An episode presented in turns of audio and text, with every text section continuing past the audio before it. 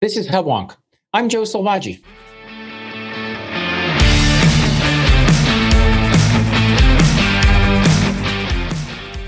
Welcome to Hubwonk, a podcast of Pioneer Institute, a think tank in Boston. Two years after identifying the COVID 19 virus, the public and our policymakers are still struggling to understand who and for how long a COVID patient must isolate. A recent CDC recommendation of five days of isolation before returning to daily routines with no additional COVID tests seems to ignore both the reality that the disease behaves differently in each individual and the power of a simple test to deem someone safe to leave isolation. If our goal is to reduce the spread of COVID, could we better use the tests available to ensure those who are contagious remain in isolation? My guest today is Hannah Mamuszka, CEO of Alva 10 and precision medicine expert. As an advocate of precision medicine, Hannah has been a clear voice in explaining the value of abundant, accurate tests that indicate who is contagious and when. Hannah will explain the reasons for confusion around testing, which tests are for which purpose, and what our listeners can do with the results to better ensure their own safety and the safety of their community. When I return, I'll be joined by precision medicine expert Hannah Mamuszka.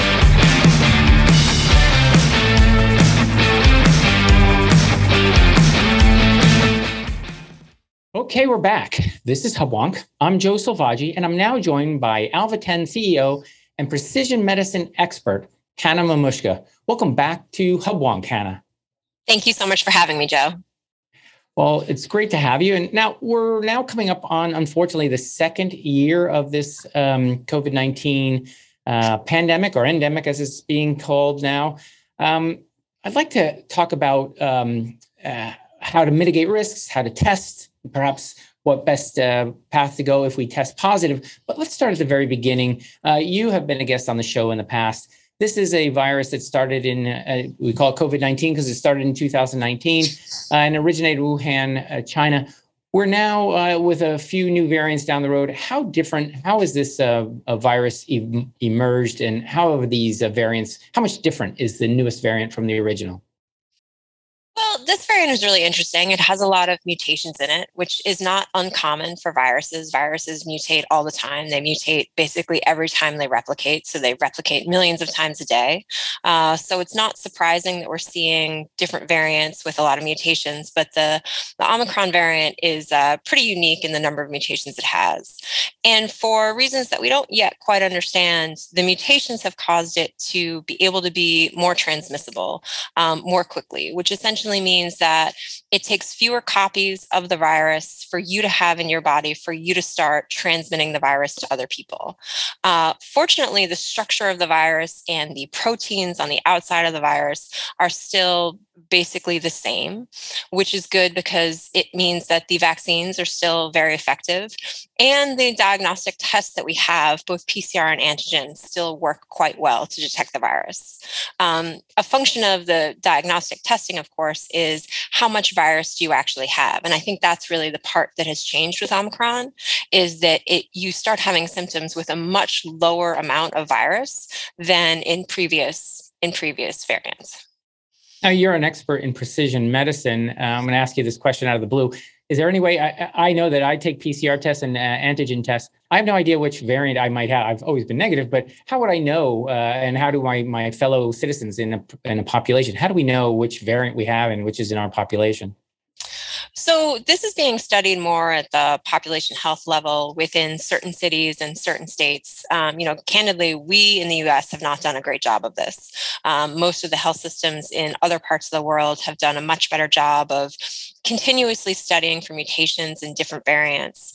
Um, our current PCR tests, though, are able to distinguish between Omicron and Delta and some of the other variants. Um, most of this work, though, is being done using deep sequencing to really tell both what the prevalence of the different variants is in a population and also to really track for new variants to see if any that are popping up that are going to be problematic either now or in the coming months.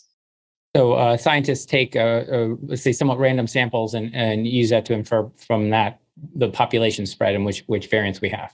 Right. Um, Um, so, uh, as these uh, variants have emerged, you've already answered my question, but um, we're still confident that the vaccines that, uh, for our listeners who know, who listen, follow the show, we are strongly in favor of getting all the vaccines uh, and your booster. But are these uh, new variants, particularly Omicron, are are the vaccines still effective in both preventing to some degree and reducing the symptoms and risks of, of Omicron? Absolutely. I mean, these vaccines are these vaccines are amazing. Um, we are truly lucky to be living in a time where vaccines that are this efficacious can be developed and deployed in the way that they've been.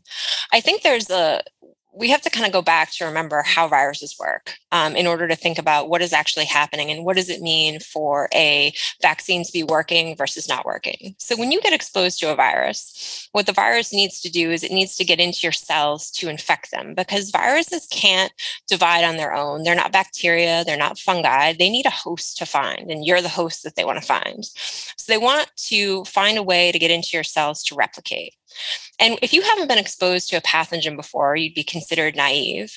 And the virus would potentially have a chance to really start replicating very rapidly before your immune system recognizes that it is a foreign agent and it needs to be removed. The removal of those foreign agents are when you have symptoms. That's when you develop a fever because pathogens generally don't like high temperatures. So your body tends to try to cook it out. Um, you may develop mucus, which is your way of your body trying to excrete pathogens out of your body. Those are the symptoms that you feel when you have a vaccine, when you've been vaccinated against something, your body already knows what the pathogen looks like. So even with Omicron, which is generating symptoms in patients a lot quicker than the earlier versions, your immune system is much more ready than it would have been. And what this is preventing is patients from developing, most patients from developing long more serious symptoms from ending up in the ICU as a result of those symptoms. And that is that is incredibly um, important for where we are with how many patients are getting Omicron right now.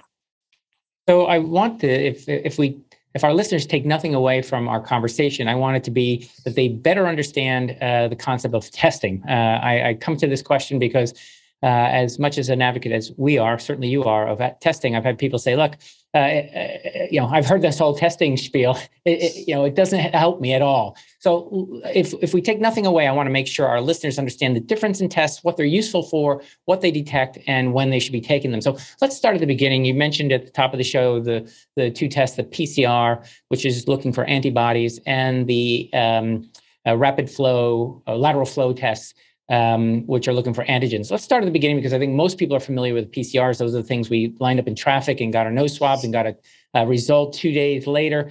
Uh, what is that detecting uh, in our bodies? Sure. So, one slight correction PCR is actually detecting the genetic material of the test.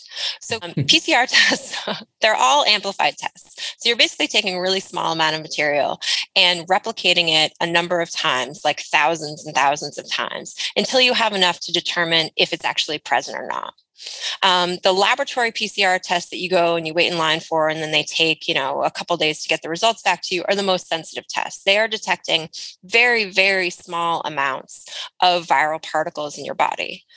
Detecting those viral particles, though, doesn't really tell you if you're actually infectious or not. You could be infectious. You could be pre infectious, which is a very small period of time when you've been exposed to uh, a virus, but you maybe haven't started to show symptoms.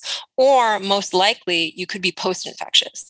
The post infectious period is the period of time after your symptoms are resolved when you're no longer contagious, but when you would be positive by PCR. And you'd be positive by PCR because the PCR machines are so sensitive that it can still detect the little bits of viral fragments that are going to be found within your body. And that is interesting from an academic perspective, but it's not particularly helpful. It doesn't tell you if you should be able to go to work, it doesn't help tell you if you're infectious or not. It's interesting, um, and it's definitely something that we should be tracking because we want to understand the prevalence of COVID within our within our populations, but it's not particularly helpful. There's there are also the rapid PCR tests, which are the PCR tests that you can get at maybe your local pharmacy where you go in and you get a phone call in a couple of hours. Those use a amplification technology called LAMP. It's a bit less sensitive than the lab PCR tests. Um, it's still PCR in that it still amplifies the signal. So you still have the question of is there actually enough virus in here for me to be infectious? And then the last type of test that I think everyone is trying to find online, trying to find on, you know, walmart.com are the antigen tests. And those are the tests that actually detect the viral protein. And what's different from the PCR tests and the antigen tests is that PCR tests are amplified, whereas antigen tests are not. And so you have to have a fairly substantial amount of virus in the sample for an antigen test to be positive. And that positivity on an antigen test directly correlates with you being contagious. And that, I think, is really the question that we want to know. Are you contagious today? Can you go to school? Can you go to work? Can you travel? Can you go see a show? And those are the most important questions that we need to answer because we really want the people who are contagious to stay home and isolate and try not to infect anyone else. Whereas the people who may have had COVID two months ago, but are still PCR positive, we don't want to keep those people out of school and out of work. So I think what you said is pure gold. And I want to emphasize and repeat what, you know, the, the important parts. Were I to say, for instance, be able to have the luxury of having a PCR test every day of my life, uh, and I get exposed to COVID, and um, uh, that PCR test will, from the moment I my body recognizes uh, the COVID, uh, through the process of being sick and very contagious, uh, Post COVID, I'm no longer contagious, but I'm recovered. I feel great. Uh, for months afterwards, my PCR test would test positive, uh, and therefore it doesn't differentiate between those the phase of the disease where I can infect others and that phase where uh, you know it's more or less benign. Uh, my body's gotten past it. That's the PCR test, and that rightly uh, doesn't give us much useful information, uh, actionable information. By contrast, the antigen tests, um, lateral flow tests the one that we've been giving out in Boston uh, for, for free, really, or that we can uh, get at CVS. Uh, that's telling us the real valuable information. That's saying you are contagious to others at this moment. And if it tests positive, you had better isolate and, and not participate. And until it tests negative, you ought to remain in isolation. Do I have that about right? Yeah, absolutely. And I think a lot of us in the diagnostics industry have been calling for better access, particularly for the antigen tests for months, frankly, almost years, because that is really the information that we want. Um, you know, you can be PCR positive and never be contagious. You can never be, um, you may never have symptoms. So we know part of the problem with COVID is that a lot of people haven't realized when they have had the virus, they may have had it already but being knowing if you're contagious knowing if you are able to infect others is really the key to stopping the spread so what puzzles me, and uh, we're you know this is a moment in time. We've just had a, a, CDC recommendation handed down that that says, look, if you do test positive, and I'm assuming they're, they're they mean antigen tests, that you should isolate for five days and then go back to your uh, your life. Uh, we know that, or we should know that uh, COVID uh, is contagious for you know in the ballpark of five days for the average person, but it can be less or more. Um, does that seem wise to send someone back merely because five days have passed since their positive test? Or might it be wiser uh, to suggest they, in addition to waiting five days, look for a negative antigen test? Yeah, I, this is a recommendation that I, I really don't understand um, because the average is five days, but that means that that's in the middle. You know, a lot of people are not contagious at day three and a lot of people are contagious at day eight. And so when you pick a day when you pick day five and say as long as your symptoms are resolving you can go back to work or you can go back to school symptoms and being contagious are not actually connected the symptoms that you have are a reflection of what your immune system is doing and your immune system's ability to clear the virus from your body. That is actually distinct from the amount of virus you have in your body, which is related to how contagious you are. And that's what the antigen tests pick up. And I'm really hoping that there will be additional guidance that comes out that really describes that and really emphasizes to people, um, particularly people who have to be in a face to face job or in school where they're interacting with other people that after you have waited five days uh, to really take a, an antigen test and make sure that you're not contagious before you go back out into the world. Because you may be one of those people who uh, test or for whom uh, they are positive for more than five days or, or contagious for more than five days. You want to be sure that you're not, and you'd be confident if you tested negative on an antigen test that you're you should be somewhat confident that you're no longer contagious particularly if you've tested positive before, the antigen tests are remarkably good at d- distinguishing when a patient is contagious or not contagious. Um, you know, but this messaging really needs to change on the on the national level. There are a lot of employers right now that are requiring PCR tests for return to work, or are not accepting antigen tests as proof of why someone should not be coming to work. And what that's creating is a is a labor force that is either being forced to work or not enabled to go to work um, because the PCR test is still positive or because the na- antigen test isn't accepted. So we really need better messaging to really explain the differences in what the tests are testing for and how they should be used to make healthcare, employment, and education decisions. Right, indeed. Coming back to your earlier point, were we to use PCR as our, our test for how contagious one is, you might be out for three months unnecessarily. Right. I mean, my school system, um, where my kids go to school, if you've tested positive by PCR, you're not allowed to participate in the pool testing for three months for that exact reason, because you continuously, or you could continuously uh, continue to show positive when you're actually not infectious. All right. That, that's this is this is actionable information. Uh, it's very, very good. Uh, so let's imagine now we've done all our tests. Uh, our our audience is on tenderhooks, and they, you know, we've been taught that uh, COVID uh, is not likely to be serious, but could be very serious. They've taken their lateral flow test, and it they get that second line, and they're filled with dread. Right? What what would you say to uh, our listeners uh, who test positive for COVID? What should be their reaction? Should should, uh, as we've heard, some people uh, rush to the hospital? Should we immediately call our primary care? What would be uh, a, um, a sensible, informed reaction to a positive test? Well, first, I do think calling your primary care physician is important because we need to know who actually has COVID. We need to understand the prevalence. And so I think the beauty of the at home test is that you can do it at home and you don't need to go and wait in line somewhere. But I think we're missing a lot of people who do test positive because they're not being tracked by the healthcare system but I don't think it's helpful for people who test positive at home and have mild symptoms um, to be going to the hospitals for a confirmatory PCR test. You know, our, our hospitals are really backed up right now with COVID and, and a lot of other things. Um, and you can be confident if you're positive on your at home test um, that your, that your test result is accurate and, and that you should begin your isolation process. In terms of symptoms, I'm not a physician and I, I don't want to pretend to be one. Um, but a lot of the guidance shows to track your both your fever um, and perhaps looking into purchasing a pulse oximeter to track your respiration. I see. Now, um, you know, when we do test positive, are there any rules of thumb that can tell us um, are we at higher risk of a severe COVID than others? Uh, we've heard certainly age is correlated. That, that's been well understood that uh, age is highly correlated with with um, uh, severity of disease. Are there other um, uh, characteristics that would put us in the high probability of, of bad outcomes?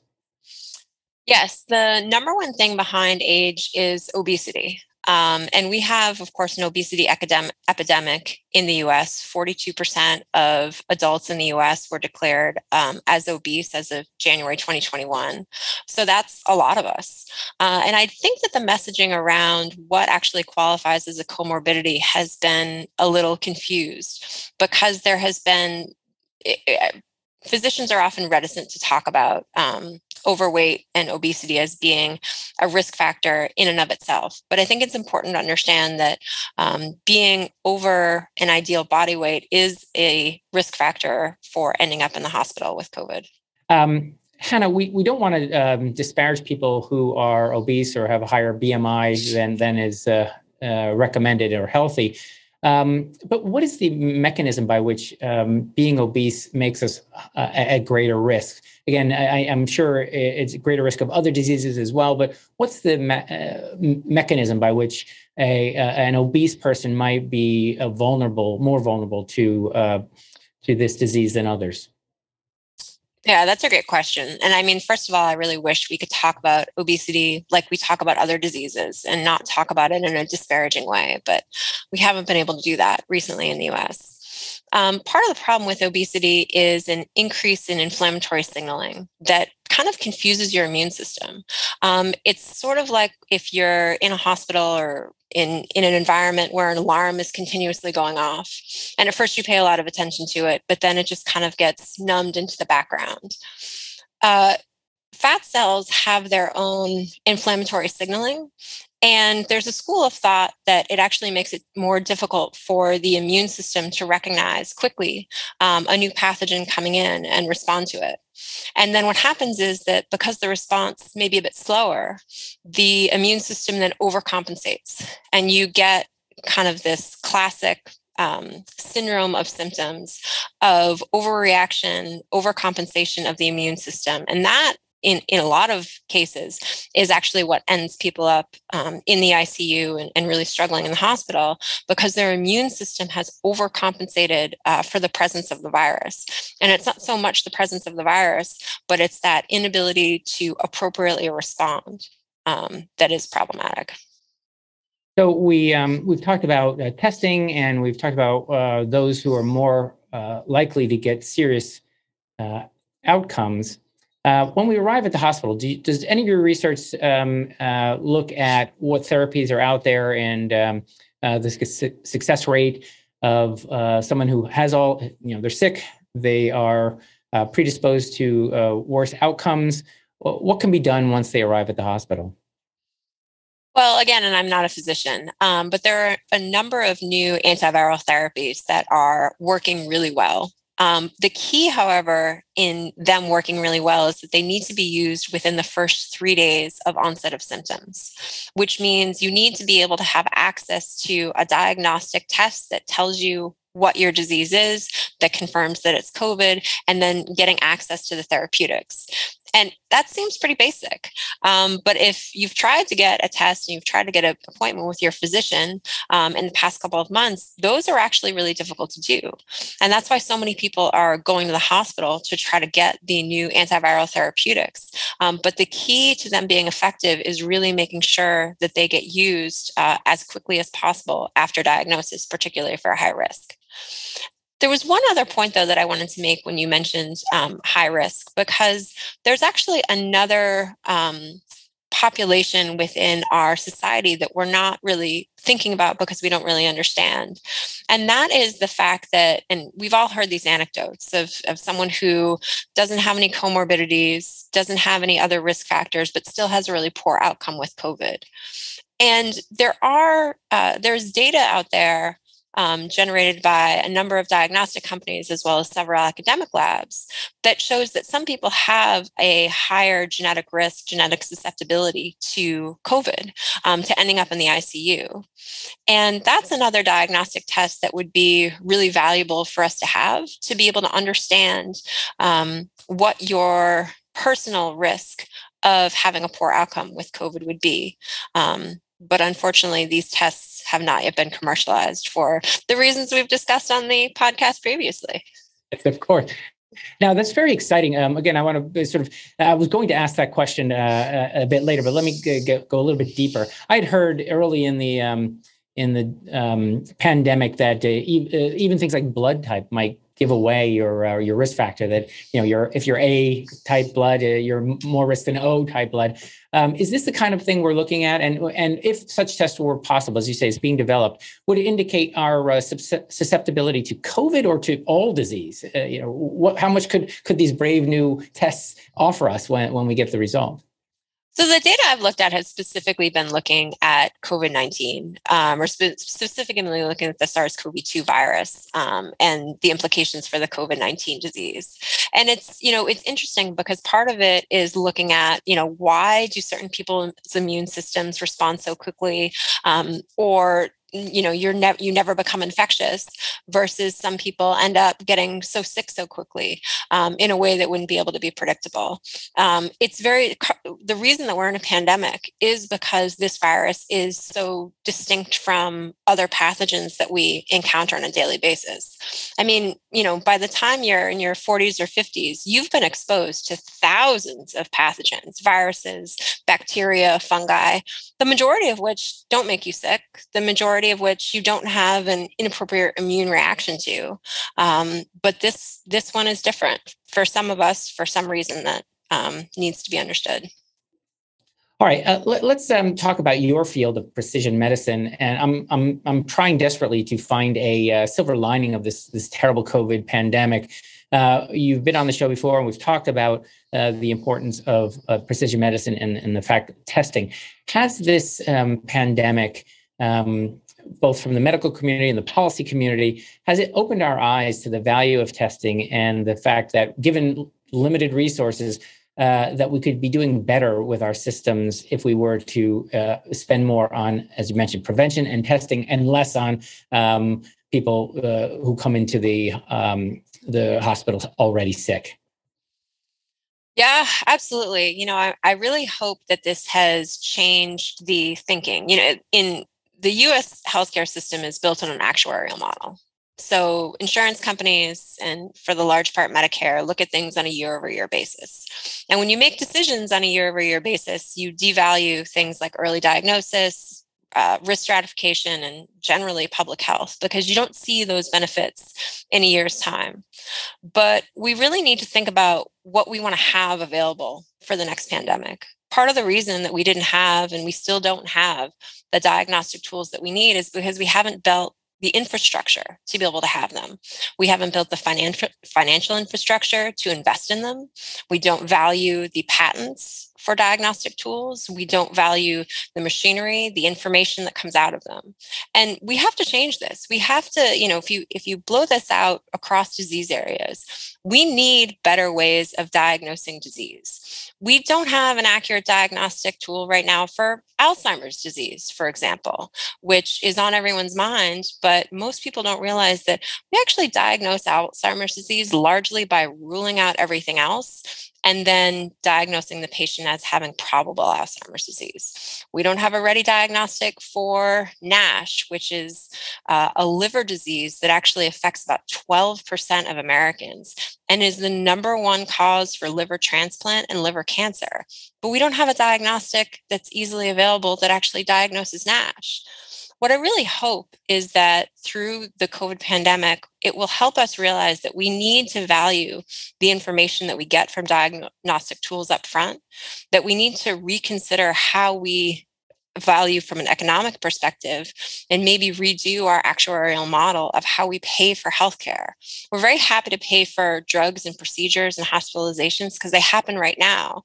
But the value of a diagnostic tool may not be seen this year or this quarter. And so we we haven't really built an infrastructure that allows us to invest and develop tools for when we need them. Now, uh, we here at Hubwonk, we're uh, proudly uh, market fundamentalists, so we believe in incentives and aligning incentives to get the right outcomes. Um, we, we both agree that diagnostic or greater emphasis on diagnostics would help.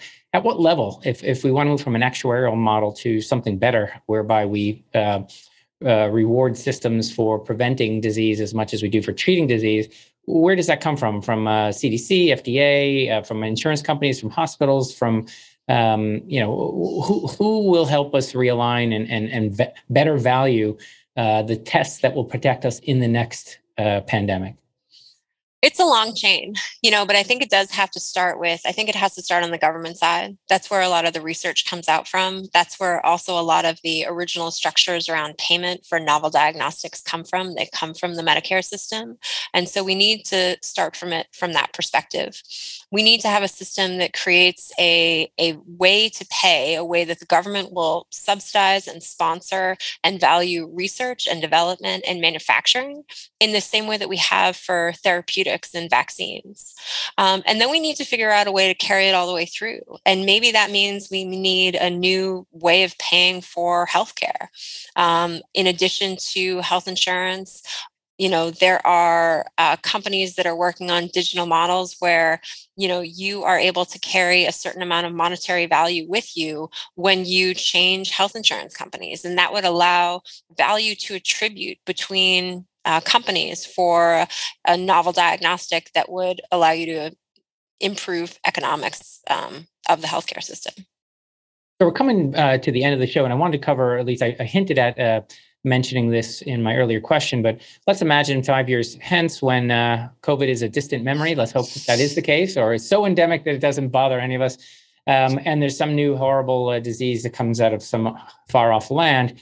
Um, in, in, this in this better world, would you imagine that we would all have the ability to test uh, uh, immediately so that we know the extent to which the, the, the disease is with us and sick people get treated and well people you know uh, don't uh, and we sort of head it off at the pass rather than sort of this muddled mess we've had over the last two years. Is, is that what you would imagine each of us would have some sort of uh, easy access to diagnostic tests immediately that's what we hope for. And I think that now, two years into the pandemic, I think people will demand it. You know, most people didn't know that they should be demanding uh, antigen tests in March, May, June of 2020. Um, but now they do know. Now they know that it is possible to have a test delivered to your house and you to diagnose based on the results of that test. Then you don't have to go wait somewhere. I think I think educating the populace will create a demand that we haven't had before. Um, and not that and I think that we should think about the fact that there could be more severe um, pathogens that come to us um, with even more significant consequences. And we should be ready with a diagnostic infrastructure um, to support that. That's great advice uh, for the policy uh, folks in our in our audience. Uh, let's uh, let's get hot on uh, making sure we have diagnostics and be ready for the next disease, which is somewhat inevitable, I suppose.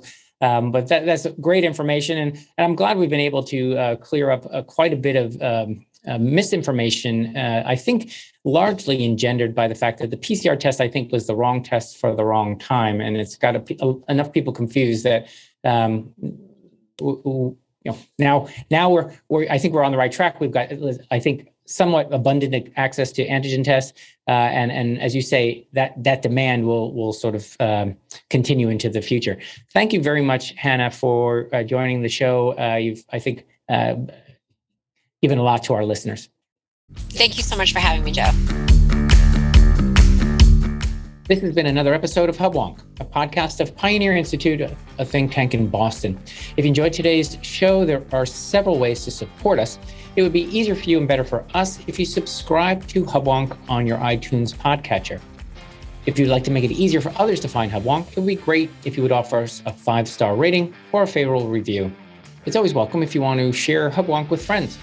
If you have ideas or suggestions or comments about future episode topics, you're welcome to email me at hubwonk at pioneerinstitute.org. Please join me next week for a new episode of HubWonk. Thank